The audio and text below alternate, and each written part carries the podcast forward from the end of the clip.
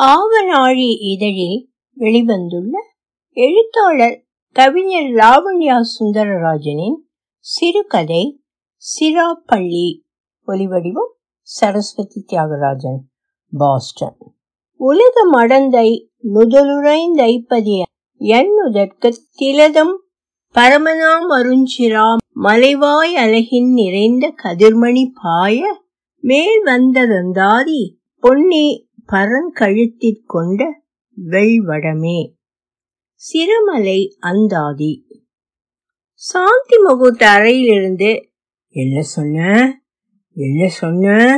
என்று பல்லை கடித்துக்கொண்டு பழங்கள் அடங்கிய தட்டை தூக்கி அடித்துவிட்டு வெளியே போனான் ஈஸ்வர். பயத்தில் திடுக்கிட்டு சுவரோரும் ஒழுங்கி நின்ற கங்காவை பார்த்து ஈஸ்வர் பட்டாரென திறந்து போட்டுவிட்டு போன கதவுகள் பரிகாசம் செய்தன. சுவரோடு சரிந்து உட்கார்ந்தவள் திசை கொண்டாய் சிதறி கிடந்த பழங்களை வைத்த கண் வாங்காமல் பார்த்தாள். கங்காவின் அக்கா அவளுக்கு பிடிக்குமென்று வாங்கி வைத்திருந்த சீதா பழம் இரண்டாய் பிளந்து பரிதாபமாய் விரிந்து கிடந்தது. சற்று தயங்கி எழுந்து கதவின் அருகில் வந்த கங்காவை ஈஸ்வரின் அம்மா இளக்காரமாய் பார்த்து சிரித்தாள். ஈஸ்வரின் அம்மாவின் கண்களில் தெரிந்த எகத்தாளத்தை பார்த்தால் இந்த கலாட்டாவை எதிர்பார்த்துத்தான் சாந்தி முகூர்த்த அறையின் வாசலை பார்த்து நின்றிருந்தாள் போல் இருந்தது. அவள் அப்படி பார்த்து கொண்டு நின்றது கங்காவுக்கு எரிச்சலை வரவழைத்தது. தன் மாமியாரை எரித்து விடுவது போல பார்த்துவிட்டு அரை கதவை சாத்தி தாழிட்டு கொண்டாள். கீழே விழுந்து அலங்கோலமாய் கிடந்த பழங்களை அமைதியாக ஒவ்வொன்றாக பொறுக்கி தட்டில் வைத்தாள். பிளந்து கிடந்த சீதா பழத்தை ஒரு கணம் பார்த்தாள். அதன் ஒரு பகுதியை எடுத்துக்கொண்டு ஜன்னலோரம் சென்று கட்டிலில் அமர்ந்தாள். யுக்திதானேம்மா அவ என்ன அப்சரசா? விட்டு தள்ளு. இந்த சம்பந்தம் வேணாம்னு அபசகுனமானா நின்னே. இப்ப சந்தோஷம்தானே என்று ஈஸ்வர் அவன் அம்மாவை பார்த்து கத்திக்கொண்டு எதையோ எடுத்து எரியும் சத்தம் கேட்டது. அவன் எரிந்த குடமோ குவளையோ எழுப்பிய சத்தம் கங்காவின் காதில் நாராசமாய் விழுந்தது. பக்கத்து வீட்டின் மொட்டை மாடி விளிம்புகளில் இருந்து சிறு சிறு மின் விளக்குகள் கொண்ட சரங்கள் சரக்கொன்றை போல தொங்கிக் கொண்டிருந்தன. அது ஒவ்வொன்றும் மணப்பெண்ணின் சடையில் வைக்கப்படும் தைக்கப்படும் பூ போல் இருந்தன. பக்கத்து வீட்டுக்கும் புது மருமகள் வந்திருக்கிறாள் என்று அவள் இப்படி தனியே அமர்ந்திருக்க மாட்டாள். ஆனால் கங்காவுக்கு அப்படி தனித்திருப்பது ஆசுவாசமாய் இருந்தது. அன்று காலையில் கொடியாளம் சேஷாதி கல்யாண மண்டபத்தில் திருமணத்துக்கு கட்டிய ஒன்பது கஜம் புடவையில் அவள் அம்சமாக இருப்பதாக சொன்ன கங்காவின் தோழி என்ன அதிசயம்? பின்னாடி இறக்கம் வச்சு ஜாக்கெட் போட்டிருக்க? ஈஸ்வருக்கு இப்படி ஜாக்கெட் கட் பிடிக்காதுன்னு சொல்லுவ? என்ற போது சங்கருக்கு பிடிக்கும் என்றாள். சங்கர் கங்காவோடு பணிபுரியும் தூரத்து சொந்தக்கார பையன். அந்த கணினி மையத்தில் சேரும் வரை இருவரும் தூரத்து சொந்தம் என்று தெரியாது. ஸ்ரீரங்கம் தேவி தியேட்டரிலிருந்து புலிமண்டபம் வரும் சாலையில் இடது பக்கம் திரும்பும் முதல் வளைவில் கங்காவின் அம்மா வீடு இருந்தது. சங்கர் சொந்தமென்று தெரிந்ததும் அவன் கங்காவின் வீட்டுக்கு அடிக்கடி வந்து போனான். கங்காவின் அம்மா கூட பிடிச்சுதானே ஈஸ்வர் கூட நிச்சயம் பண்ண? அப்புறம் இந்த பையன் வீட்டுக்கு வந்து போனான்? நன்னாவா இருக்கு? என்று கங்காவை கடிந்து கொண்டாள். ஆனால் சங்கர் வரும்போது தொண தொணக்காமல் டிகிரி காப்பியும் டிஃபனும் கொடுத்து உபச்சரிப்பாள்.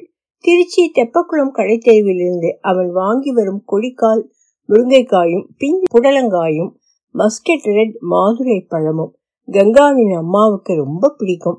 ஜன்னல் வழியாக பக்கத்து வீட்டு வெளிவாசலில் தெரிந்த மந்தாரை மலர்களும் பச்சை இலைகளும் அதன் எதிர் வீட்டு மாடியில் வைக்கப்பட்டிருந்த விளம்பர பலகையின் மெர்க்குரி விளக்குகளின் வெளிச்சத்தில் பார்க்க ஆபாசமாய் தெரிந்தன. இருள் எல்லாவற்றையும் எந்த அழகையும் நாசமாக்கி விடுகிறது.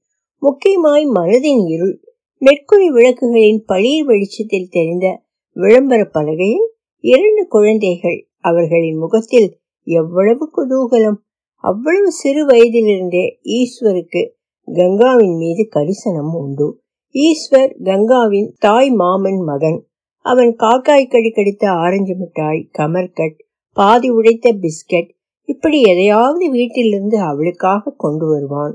அவன் அப்பாவுக்கு அன்ன காமாட்சி அம்மன் கோவில் ஆறு கால பூஜையும் செய்யும் வேலை. கங்காவின் அப்பாவுக்கு அந்த வேலை கூட இல்லை. கங்காவின் அம்மாவும் ஈஸ்வரின் அம்மாவும் முகம் கொடுத்து பேசிக்கொண்டதே இல்லை. எல்லோருக்கும் வயிறும் வாயும் பிரச்சனை. அதுவே வேண்டாத பிரச்சனைகளை வளர்த்து விட்டு கொண்டிருந்தது. ஆனால் குழந்தை கங்காவும் அவளை விட இரண்டே வயது மூத்த ஈஸ்வரும் குழந்தைகளாக ஒன்றாக தெரிந்ததை பெரியவர்கள் சட்டை செய்யவில்லை. ஈஸ்வரின் அப்பா அவனது பன்னிரண்டாவது வயதில் அகால மரணம் அடைந்த போது அவனோட இனி பேசப்படாது. நீ பேசின? உன் காது அருந்து போயிடும் என்று அம்மா சொன்னதிலிருந்து பத்து வயது கங்காவுக்கு அவனோடு பேச பயமாக இருந்தது. ஈஸ்வரிடம் அம்மா காது அருந்து போகும்னு சொன்னா என்ற போது இவ்வளவு நாளா நான் பேசினப்ப காது நன்னா தானே இருந்தது. அதெல்லாம் ஒன்றும் ஆகாது. என்று ஈஸ்வர் சொன்னான். அதன் பின் வீட்டுக்கு தெரியாமல் அவனிடம் பேசுவது அவளுக்கு பிடித்திருந்தது. கங்காவின் அம்மா ஈஸ்வரும் அவன் அம்மாவும் கங்காவின் வீட்டுக்கு ஒருவேளை சாப்பாட்டுக்கு வந்தால் கூட பரிமாறும் போது உன்னாத்துக்காரரானும் புரோகிதம் கோவில்னு நாலு காசு பார்த்தார். இந்த வழங்கெட்ட பிராமணம் மூணு பொண்ணுகளை வச்சுண்டு ஒன்னுத்துக்கும் பிரயோஜனம் இல்ல அஞ்சு ஜீவன் ஒரு வேளை சாப்பிடறதுக்கு என்ன செய்யட்டும்? எங்க போய் பிச்சை கேட்கட்டும்? நீ ஆத்துல கரிகா எதுவும் வச்சிருக்கியோ? மதியம் சாப்பாட்டுக்கு ஆகும்படி. இல்லைன்னா இங்கிருந்து ரெண்டு கையோடு எடுத்துட்டு போ என்று பூடகமாய் பேசுவாள். பத்தாவது முடித்த கையோடு அப்பாவின் புரோகிதம் ஈஸ்வருக்கு வந்துவிட குழந்தைத்தனம் மாறாத ஈஸ்வர் அன்ன காமாட்சிக்கு அன்னம் படைத்தான். எது தேவேதியமாக கிடைத்தாலும் அதை முதலில் கங்கா வீட்டில் கொடுத்தான். எது தட்டில் விழுந்தாலும் அதில் பாதியை தன் மாமியிடம் கொடுத்தான்.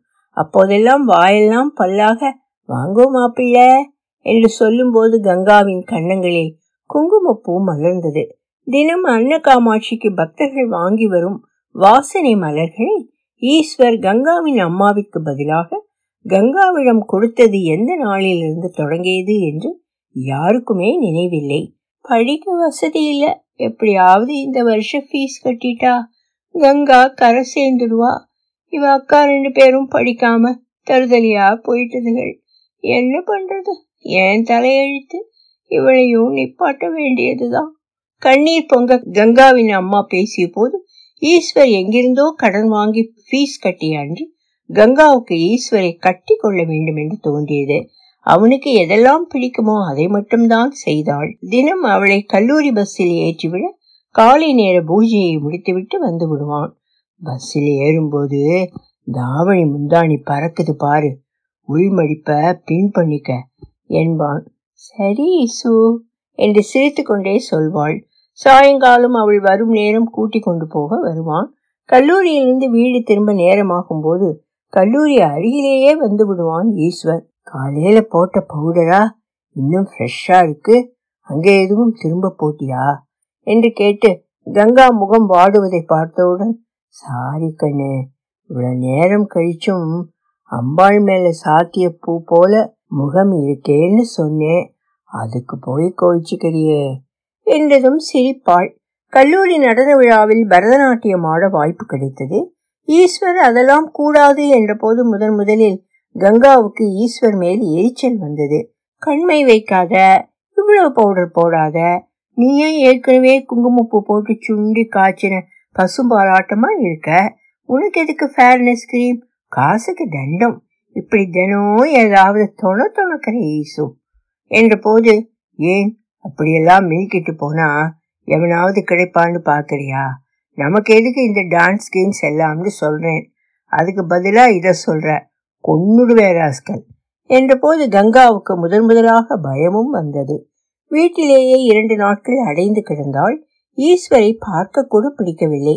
ஆனால் அந்த முறை அவனை அவளை சமாதானப்படுத்தத்தான் முதன் முதலாய் முத்தம் கொடுத்தான் ஈஸ்வர்.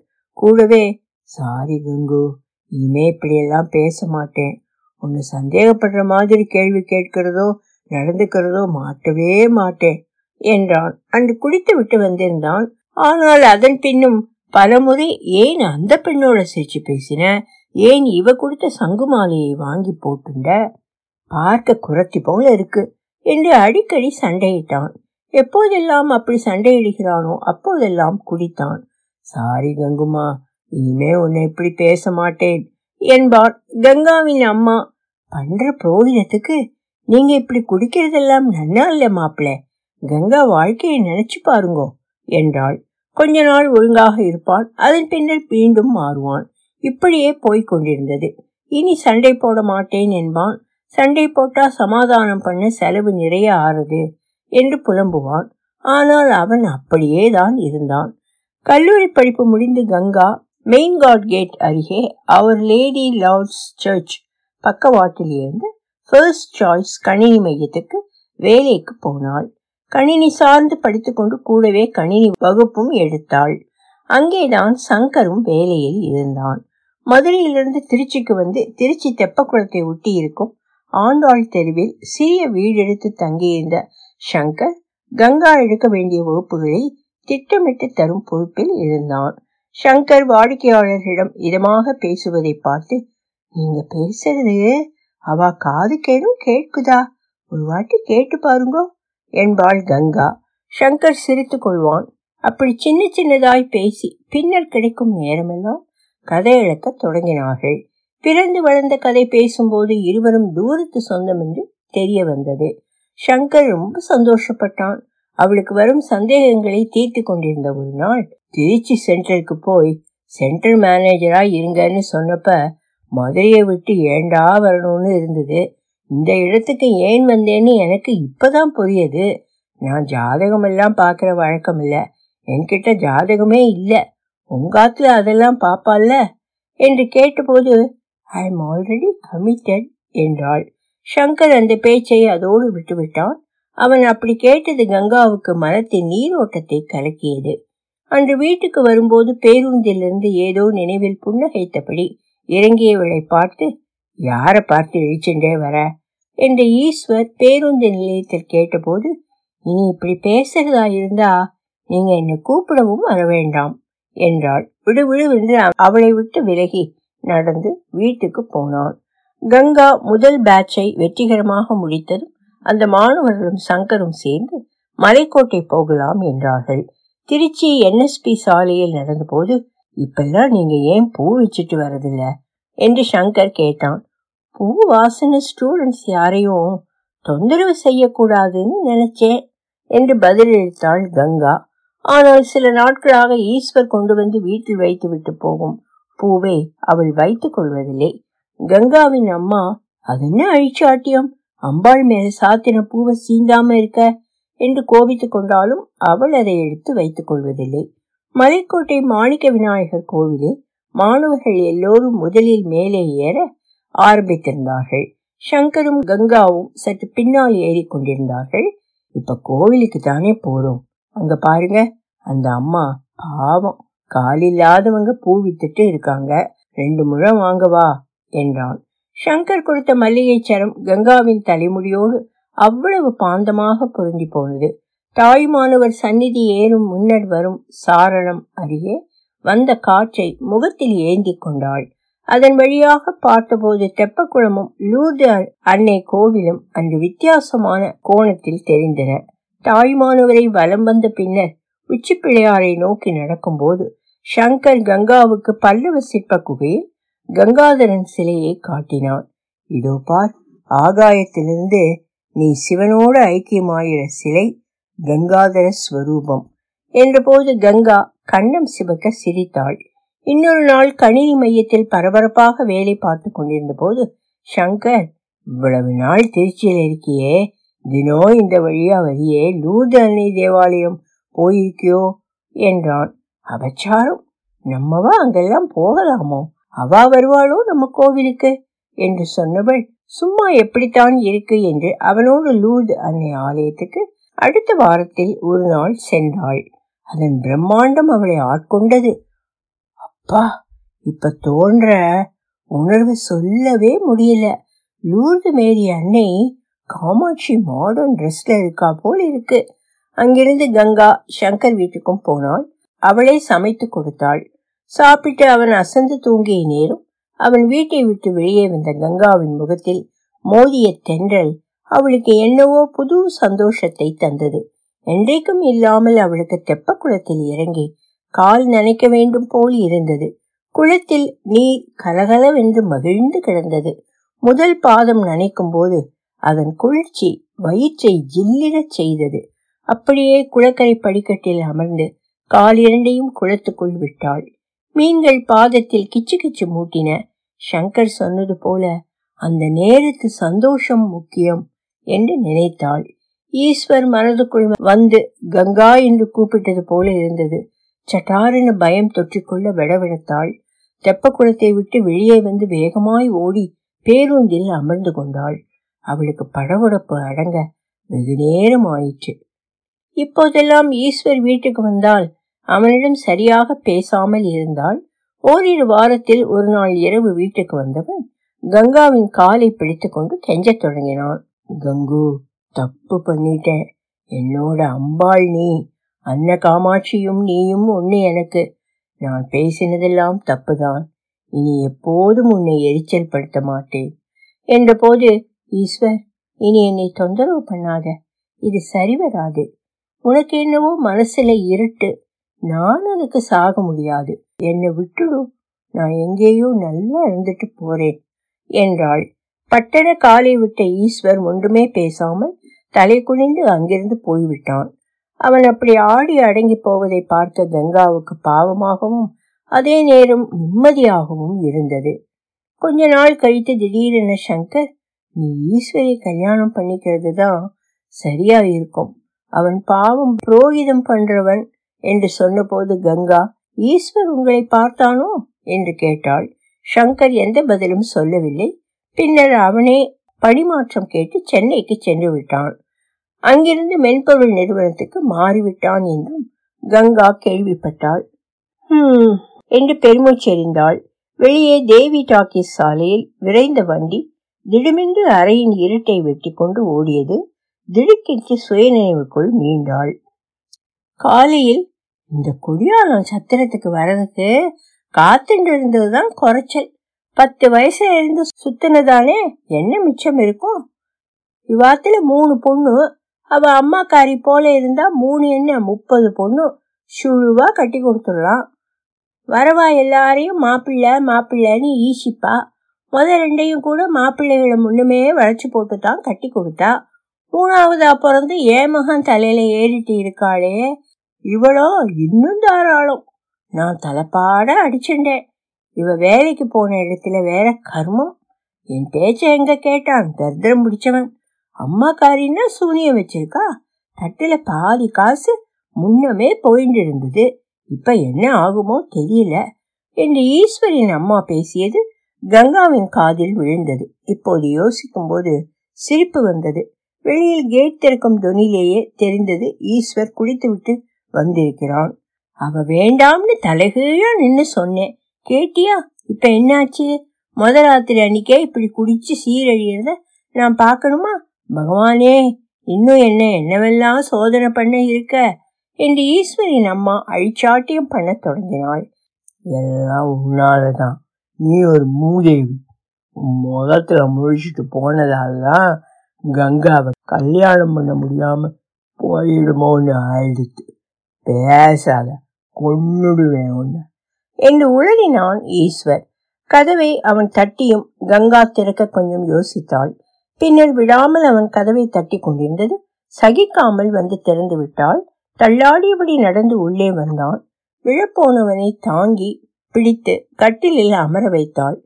பிழிந்து அழத் தொடங்கினான் ஈஸ்வர். அம்மா மண்டபம் ரோட்ல அப்படியே நடந்து போனேன். உடையார் மண்டபம் தாண்டி ஒரு ஆத்துல மஞ்சள் அரளி பூத்திருந்துச்சு. அன்னைக்கு உன்னோட முத சம்பளம் வந்துச்சே. அதே அன்னைக்கு அம்பாளுக்கு சாத்த கொடுத்த புடவையோடு இருந்த ரவிக்கை துணி உன் முத சம்பளத்துல நீ வாங்கின புடவைக்கு பொருத்தமா இருந்துச்சு அந்த பிளவுஸ் பிட் அவ்வளவு சகுன பொருத்தம்னு நினைச்சேன். ஆனா அன்ன காமாட்சியே கொடுத்த அந்த மஞ்சள் ரவிக்கைய பின்கழுத்தில் இறக்கம் வைத்து சினிமா நடிகை போல தச்சு போட்டுண்டே. ஏன் இப்படி தச்சிருக்கேன்னு கேட்டா நீங்கள் ஏன் பழங்கால நடிகை போல ட்ரெஸ் பண்றீங்கன்னு ஆபீஸ்ல கிண்டல் பண்றாங்கன்னு சொல்லி மழிப்பினேன் இன்னைக்கு காலையில நீ உன் ஃப்ரெண்டு கூட பேசினதை கேட்டேண்டி அவனா போயிட்டான். எல்லாம் முடிஞ்சிடுச்சுன்னு நினைச்சேன். சுபம் மங்களம்னு நினைச்சேன். ஆனா இன்னும் எதுவும் முடியலடி. உடம்பெல்லாம் எரியுது. அப்படியே காவேரியில போய் முழுகிடலாம்னு தோணிச்சு. போயிட்டேன். அப்படியே போயிருப்பேன். ஆனா நான் ஏன் போகணும்னு பக்கத்துல பார்ல போய் நல்லா சாத்திட்டு வந்துட்டேன். உன்னை விடமாட்டேன்டி என்று உளறி கொண்டிருந்த ஈஸ்வரை பார்த்து பரிதாபமாக இருந்தது சீதா பழத்தின் மறுபாதியை அவனிடம் கொடுத்தாள். சாப்பிடு காலையில பேசிக்கலாம் என்றாள். பின்னர் மௌனமாக சென்று கட்டிலில் படுத்துக்கொண்டான் பின்னாலே வந்த ஈஸ்வர் சாரி தங்கமே இனிமே இப்படி பண்ண மாட்டேன். நான் உன்னை முழுசா நம்புறேன் என்றான். ஒலி வடிவம் சரஸ்வதி தியாகராஜன் பாஸ்டன்